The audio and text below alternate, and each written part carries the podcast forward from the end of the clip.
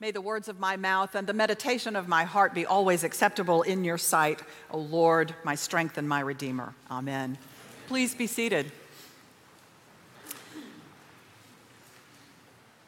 Good morning, St. Bartholomew's Church.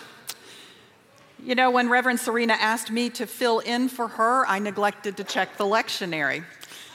Just what Sundays would I be here? And as you can see, today is Trinity Sunday on the church calendar. See, here's the problem. As so many generations of preachers have grumbled, it's the only Sunday in the year to celebrate a church teaching the doctrine of the Trinity. So, right up front here, I'm going to let you in on a dirty little secret clergy hazing. Most of us were made to preach Trinity Sunday by our mentors or our rectors when we were young. And so, in turn, when we reach the position of responsibility, we ask our assistants, or really any eager person, if we have them, to preach Trinity Sunday. This sort of thing, this trying to analyze and preach the nature of God, the three in one and one in three, it's not a thing to be grasped as St. Paul says in his letter to the Philippians. Jesus knew this. When he was explaining his impending departure to his disciples, he tells them he will send them God's Spirit to help them, guide them. He says, I still have many things to say to you, but you cannot bear them now. Jesus' friends have more to learn. Even though they've spent three years with Jesus, they do not have anything like all the answers. And if Peter and James and John and the others don't have all the answers, we don't necessarily have to either. Jesus declared to his friends, declares to us now, that he still has things to say to us. The Catechism in the back of the prayer book, the outline of the faith, teaches us about the persons of the Trinity. There are whole sections on God the Father, God the Son, and the Holy Spirit. More useful than the words about them is that it tells us that we will know them when we experience them.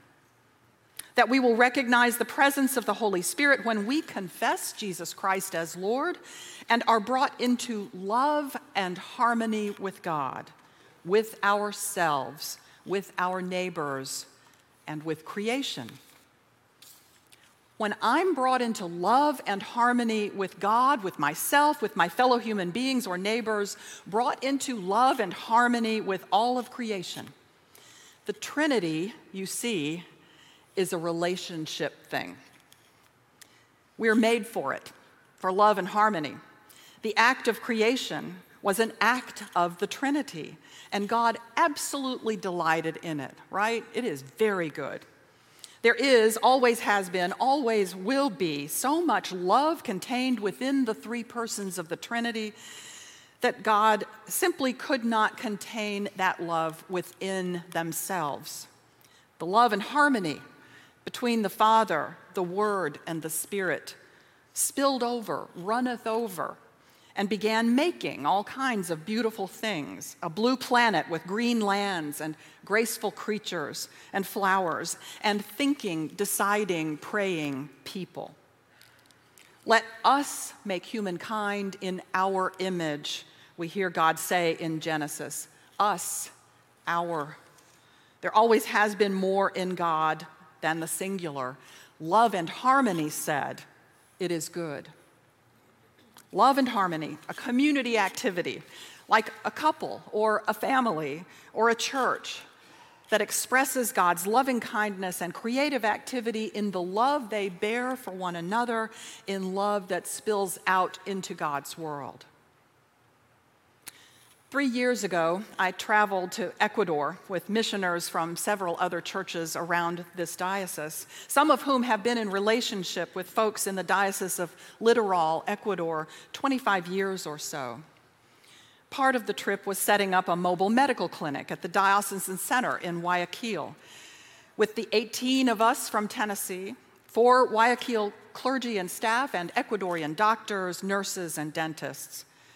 In one day, we saw over 100 people at the clinic.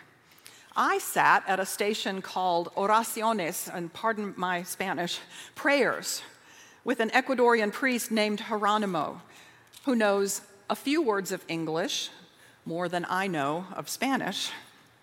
Four young Ecuadorian men directed traffic gently, and they guided the women and held the elderly by the arm, and they sweetly showed the ones who wanted to pray up to our little seating area beside the altar in the church. Geronimo would ask them for a name and for what they wanted to pray. Most often, it seemed they wanted to pray for others.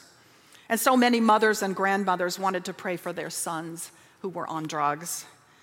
I may not have understood their words until Geronimo translated a little for me, but I could see their faces creased with worry and resignation. We would lay our hands on each other's shoulders, and Geronimo always prayed a good long time for them as I anointed their heads with oil, reciting the little blessing I'd memorized. En el nombre del Padre, y del Hijo, y del Espíritu Santo. Amen. Over and over that day, I was part of a few moments of community with the barriers of language disappeared as we joined in the love and harmony of our loving, healing God. Creator Father, Redeemer Son, Sustainer Spirit. Love and harmony. In today's gospel reading, Jesus says he is sending a spirit that will guide them to guide us too. A spirit that will be the connective tissue for his body in the world, the church.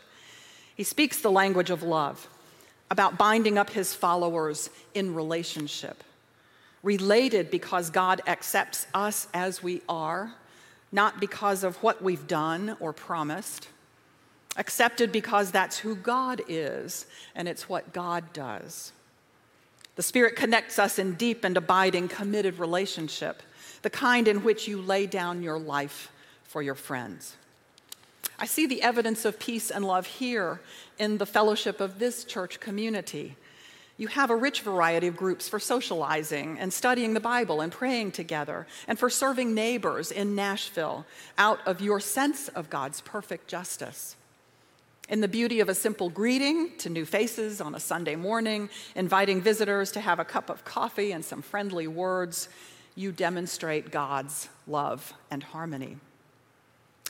This is the hope of beloved people, justified people, as St. Paul calls us reconciled to God through Jesus, created and redeemed and sustained in hope by a loving God.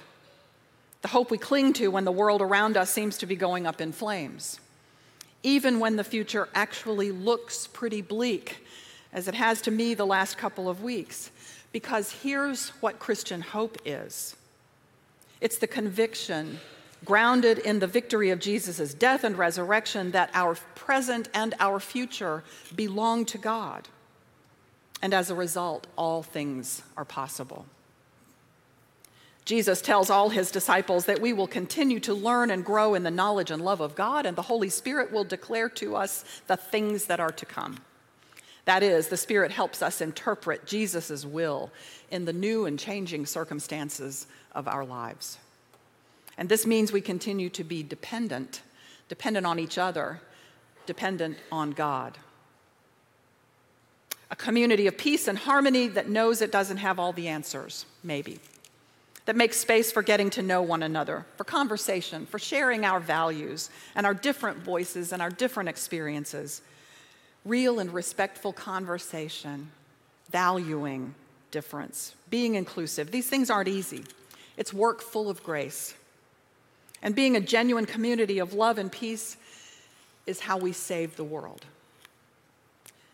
Trinity Sunday, in all seriousness, lets me remind us that God, the one in three and three in one, is love and harmony. God is essentially relationship. Keep sharing that way. Keep sharing the spirit filled callings to ministry. Keep looking outward, bearing witness in holy hope to the peace of God in Christ that responds to the needs of our neighbors, the ones we have in here and the ones we don't even know yet out there. That's the way we become co creators with God. In love, we might transform suffering ours and others, into endurance, character, and hope because we have shared and experienced the peace and love of God. Father, Son, and Spirit. Amen.